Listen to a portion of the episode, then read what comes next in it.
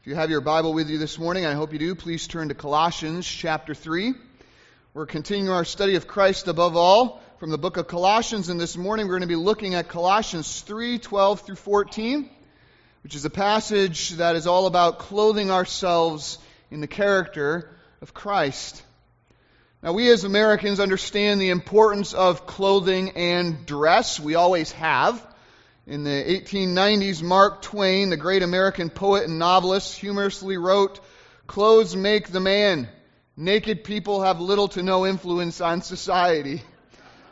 I'm glad to see that none of you have forgotten that this morning.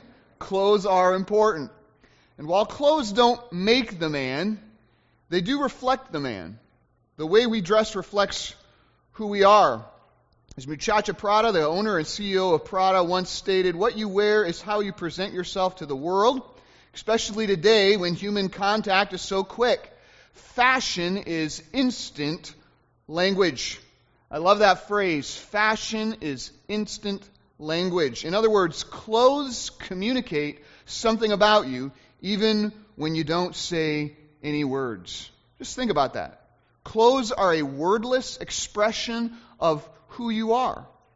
They communicate something about you even when you do not have the chance to say words. I think it is in that sense that Paul tells us here in Colossians 3:12 through 14 to put on what we might call spiritual clothing as Christians we, as grace bought believers in Jesus Christ, are to put on spiritual virtues. Spiritual virtues that, when they are put on, instantly communicate that we belong to Jesus Christ.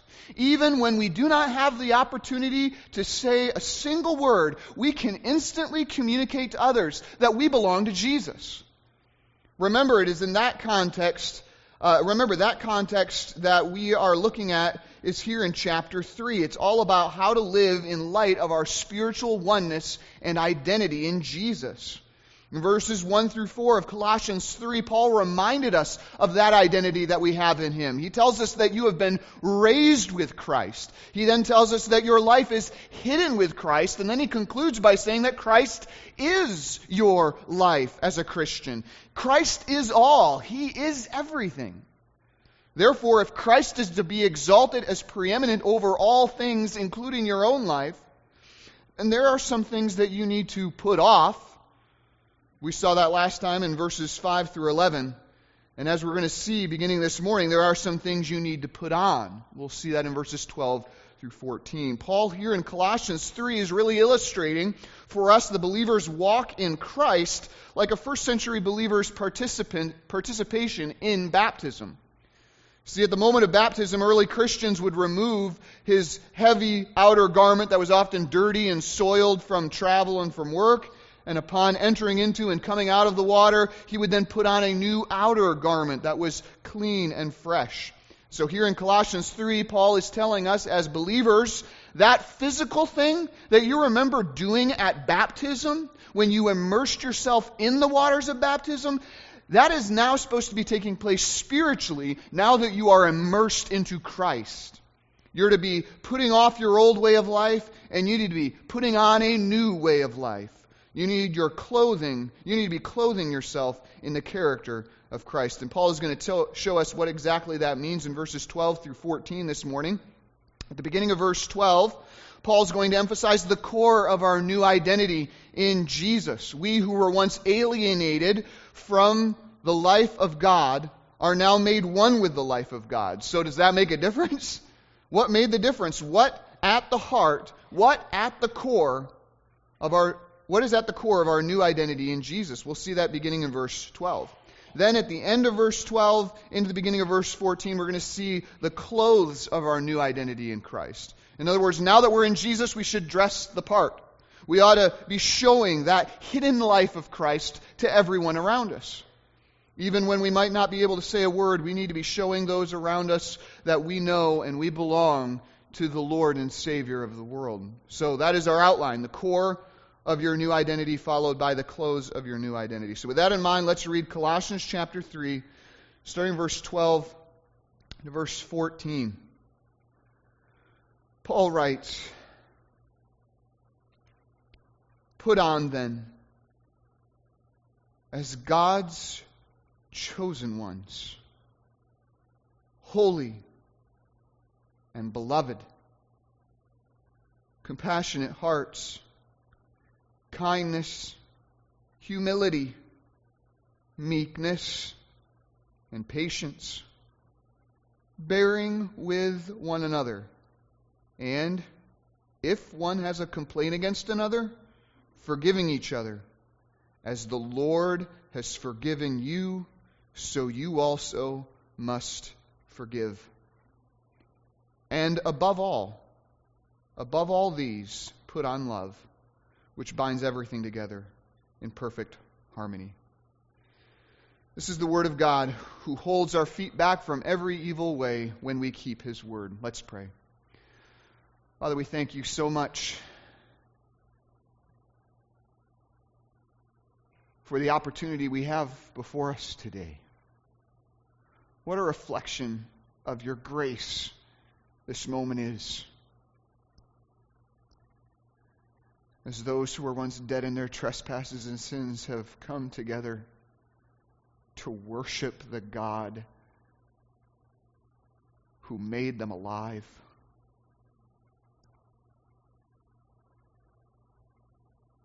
Who forgave them of all of their sins. Who placed upon them everlasting love. Remind us this morning, Father, of your greatness and your goodness and your glory as seen through Christ. Give us eyes to see. Give us ears to hear. Give us hearts to love and obey. We ask this in Jesus' name. Amen. So, Paul begins this passage by reminding us here of what is at the core of your new identity. It's in verse 12 where Paul says, Put on then as God's chosen ones, holy and beloved.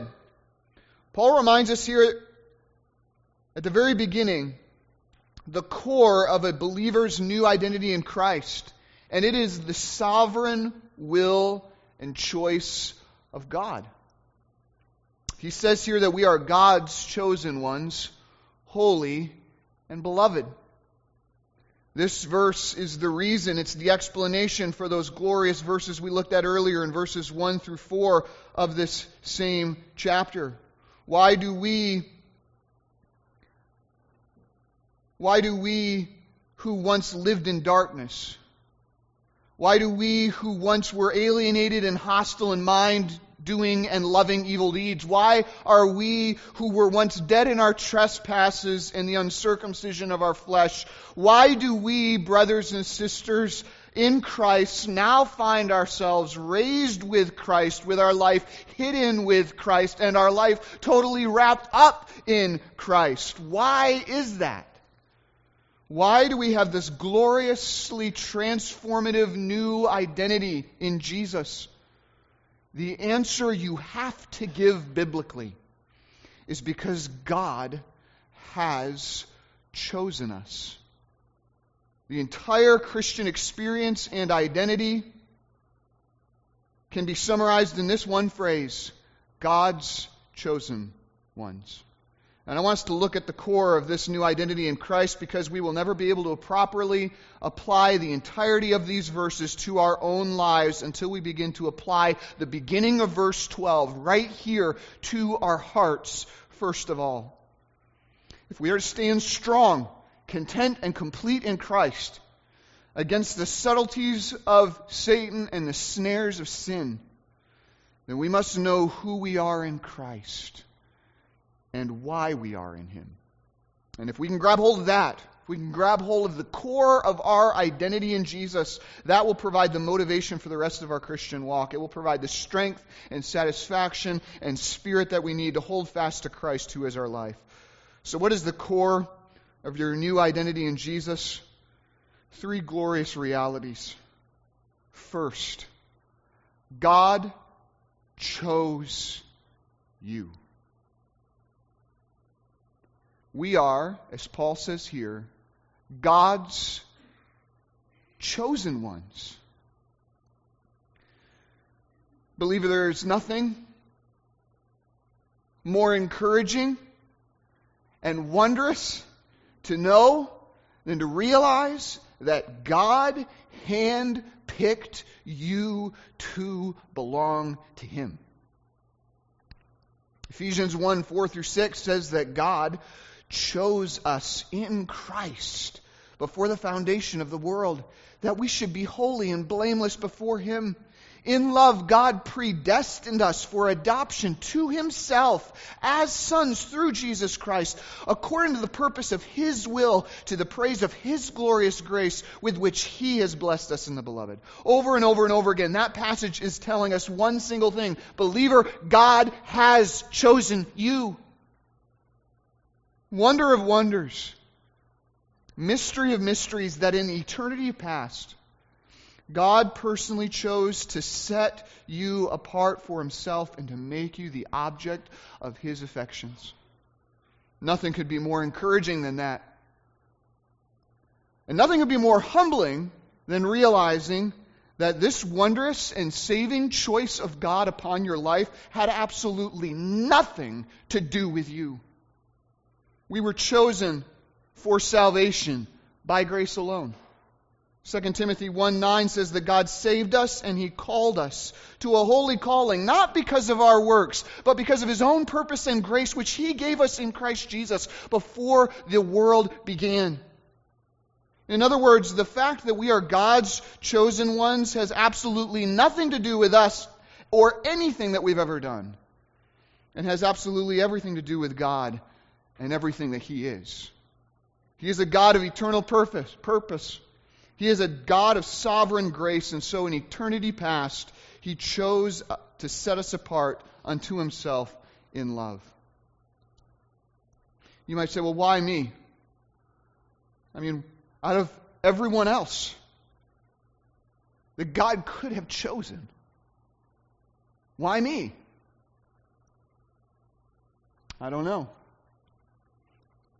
But I know that it has nothing to do with me and who I am, and I know that it has everything to do with God and who He is. He is a God of purpose and grace, and I can do nothing more than to cry out in wonder, joy, and awe with those in heaven. Hallelujah! Salvation and glory and power belongs to God. Believer, never forget this that in His sovereign grace, God chose you. Put that realization at the very center of your life, at the very core of your identity. That's why this reminder of our identity in Christ is put right in the middle of this put off, put on passage. Never forget, God chose you. So it doesn't matter. Think about this. This gets intensely practical. It doesn't matter if that team picks you last to play dodgeball, kids. it doesn't matter if that friend or significant interest that you had leaves you, it doesn't matter ultimately if that employer doesn't choose you. It doesn't matter if others think that you're smart or talented or attractive or successful or organized or popular or strong or skilled. None of those things ultimately matter because your identity, believer, is not founded on any of that. Believer, you and I have an everlasting rock of stability in our lives. And that is this. We share a common glorious identity in Christ. God's chosen ones. Therefore, it does not matter ultimately what I go through or what I experience. I am chosen by God.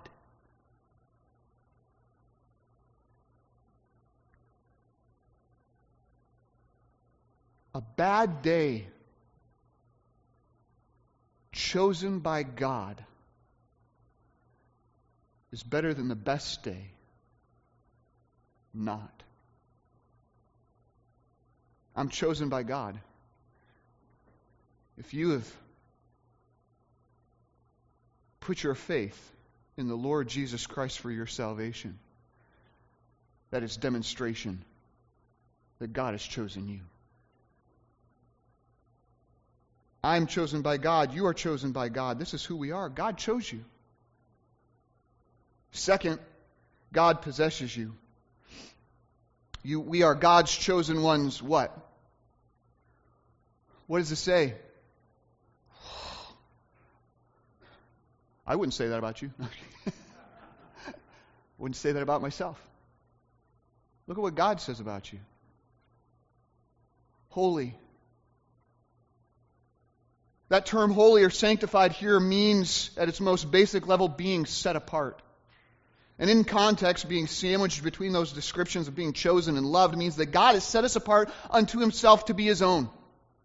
Just think about that. The reason why you are in Christ is because God chose to set you apart to be his own possession. As we saw earlier in Colossians 1:13, God delivered us from the domain of darkness and what did he do? He transferred us into the kingdom of his beloved son Jesus Christ. Deuteronomy 7 verse 6 says this, For you are a people holy to the Lord your God. Out of all the peoples who are on the face of the earth, the Lord your God has chosen you to be a people for his treasured possession. Once we were children of wrath, now we are children of God, Scripture teaches. What made the difference? God set us apart unto himself. 1 Peter 2 9 says, But you are a chosen race, a royal priesthood, a holy nation, a people for his own possession. God chose us to own us, believers, so that we might belong to him. For you are not your own, but you have been bought with a price. Therefore, glorify God even in your body, which is God's. As Isaiah 43, verse 1 says, But now, thus says the Lord, He who created you, O Jacob, He who formed you, O Israel, fear not, for I have redeemed you, I have called you by name, you are mine. See, God redeemed us and He called us so that He might possess us as His own. To what extent? Is it, well, you belong to me, slave, go out and do this? No. God chose us to such an extent that we would be brought into His own family. As we saw earlier in Ephesians 1 5, in love, God predestined us. He chose us for what? For adoption as sons, for adoption as full heirs through Jesus Christ. We have, as Romans 8:15 says, received the spirit of adoption as sons, by whom we cry, Abba, Father. See, God possesses us. As much as a son belongs to his father, we belong to God. We as believers are holy, we're sanctified, we're set apart unto God for His purposes, for His glory, to be vessels of His mercy. As Psalms 100, verse 3 states, we are His people and the sheep of His pasture. He is our God, our Father, our good shepherd, and we belong to Him as His servants, His sons, His sheep. I want you to remember that, believer. Let nothing eclipse that in terms of its importance. You belong to God. You might belong to a wonderful marriage. You might belong to a wonderful family. You might belong to a wonderful church, a wonderful organization, wonderful community, wonderful nation. That's fine. That's good. But don't ever ground your identity in any of those things they will all perish.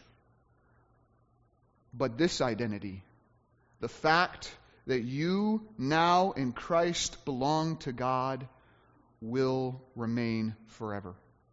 You belong to Him. Put that at the center of your life. This is our distinct glory as Christians.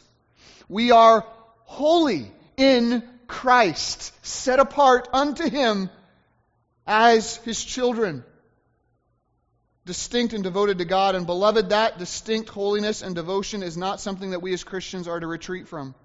That is something that we as Christians are to embrace for the glory of God. It is at the very core of our identity. As Dr. Martyn Lloyd-Jones once said, the glory of the gospel is that when the church is absolutely different from the world, she invariably attracts it. It is then that the world is made to listen to her message, though it may hate it at first. Brothers and sisters, this is who you and I are. We are holy in Christ. We share a common glorious identity. in Christ, and that is this holy.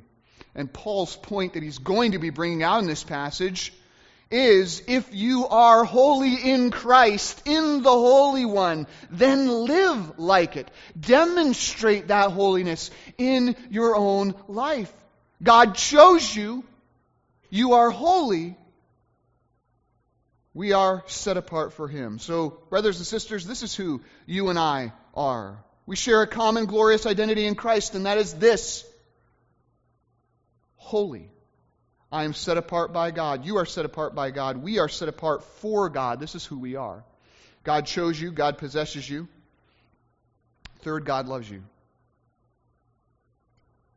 We are God's chosen ones, holy and, what does it say? Beloved. Would you listen to that? That is not mere sentimentalism. That is a marvelous reality. God chose you so that He could set you apart as an object of His love. See, before our sins separated us from God, they cut us off from God and they placed us beneath His just wrath.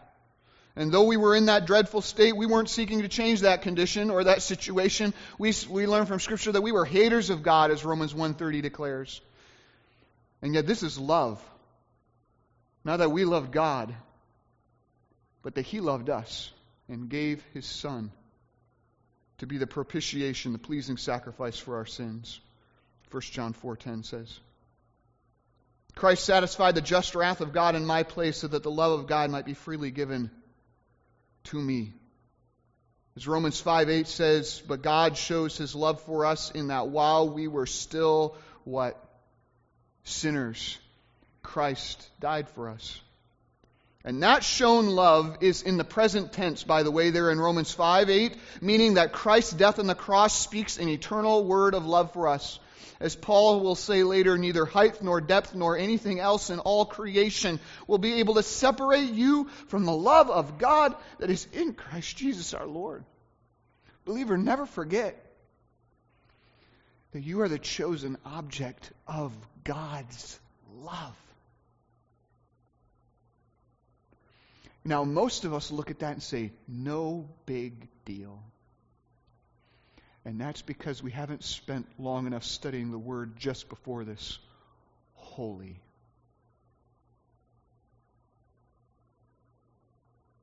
Because I don't know about you, I don't deserve an ounce of God's love. I don't know about you, but when I see that word holy, I retreat from it saying, no, that can't be me. Because so often I ground my identity in my performance or my action, not in Christ and His work. But in Christ, I am chosen by God. In Christ, I am holy, and despite what every ounce of my being might say regarding how I behave in Christ, I am loved.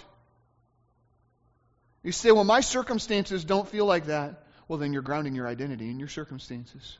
Ground your identity in Christ. I am an object a chosen object of the Father's love in Christ. And not just, by the way, the Father's love, but I am a chosen object of the Son's love as well. Revelation 1 5 says this Jesus Christ loves us and gave himself and has freed us from our sins by his own blood. Galatians 2:20 and Ephesians 5:2 both say the exact same thing. The true reality of everyone in Jesus, the Son of God loved me and gave himself for me. It's not just that the Father loved us and he said, "Well, I'd rather have I'd rather have these people than Christ. Christ can die so that they can live." It is that they came together and created a plan of love together. You are the chosen object of the Father's love. You are the chosen object of the Son's love. And you are the chosen object of the Spirit's love as well. As Romans 5 5 says, God's love has been poured into our hearts through what? The Holy Spirit. See, the Holy Spirit is literally the expression of God's steadfast love towards you. Loved by the Father, loved by the Son, loved by the Spirit, three in one. This is the core of our identity in Jesus. As Romans 1 7 says, we are loved by God and called to be saints. In Christ, you and I are loved with an everlasting love. We share a common glorious identity in Christ, and that is this Beloved, I am loved by God. You are loved by God. This is who we are. We are God's chosen ones, holy and beloved. This is at the core of your new identity in Christ. God chose you, God possesses you, God loves you. We're in the middle of a month in which the world is celebrating identities, is it not? Identities that they take pride in. When His Scripture says these identities ought to bring you shame, for they will surely bring you judgment. But in the midst of a month in which people are rejoicing over the identity of their sins, May I challenge you as Christians that this ought to be a month in which we are rejoicing over the identity that we have in Christ. This is our life to be proud in. We are God's chosen ones, holy and beloved. So that while the world would look at us and identify us as something else, remember that in Christ, believer, though the world would heap on you shame and scorn and reviling for who you are in Christ, remember, according to Scripture, in Jesus, you have become a part of that fellowship of whom the world is not worthy. You are God's chosen ones, holy and beloved. Never forget that. Ground your life on that.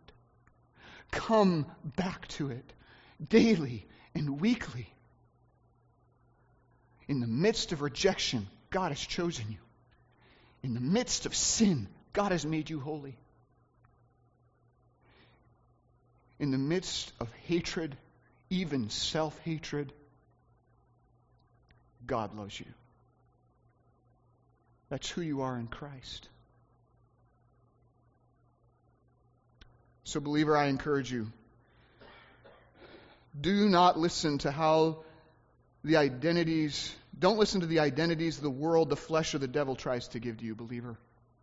Listen to the identity that God has given you in Christ. And be encouraged. Remember who you are in Jesus. Because as we'll see here, and this is highly critical, why did I spend a whole week on this? It is because of this. The motivation. Oh, please get this. The motivation for living a holy life for the glory of God is not found in your identity as a sinner. Your motivation to live a holy life for the glory of God is your identity as a saint. What gets you off the ground after a week of utter disappointment and failure? It is not, I am a sinner. It is, I am a saint. I am God's chosen ones, holy and beloved. I must rise in that new identity and live for Him, not grounding my identity on my circumstances or my performance, but on who I am in Jesus. The motivation to live for the glory of God is not that you're a sinner, it's that you're a saint. You're a saint in Christ. God's chosen ones. You're not defined by your relationship to sin anymore, believer. I know that's hard to believe, but believe it with faith. You're not defined by your identity, by your relationship to sin anymore. You're defined by your relationship to Christ. Therefore, put to death what is earthly in you. Put off your old practices and put on Christ. That's Paul's message for you are God's chosen ones, holy and beloved. Be encouraged by that. Live like it as God's chosen ones, holy and beloved. Clothe yourself to Christ. Live for Him above all and pride yourself in your new identity in Jesus. And we'll see what that looks like next week as we clothe ourselves with who we are in Christ. But for now, this is the Word of God from Colossians 3, verse 12, which I now commit to your further study and your faithful obedience unto everlasting encouragement until he comes. To that end, as the men come forward for communion this morning, let's pray.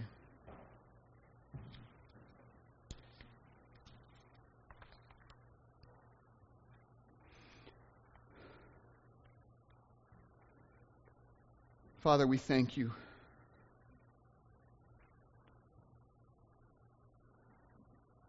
For who we are in Jesus. We thank you that we have an everlasting rock of stability. No matter our circumstances, no matter our situations, no matter our struggles,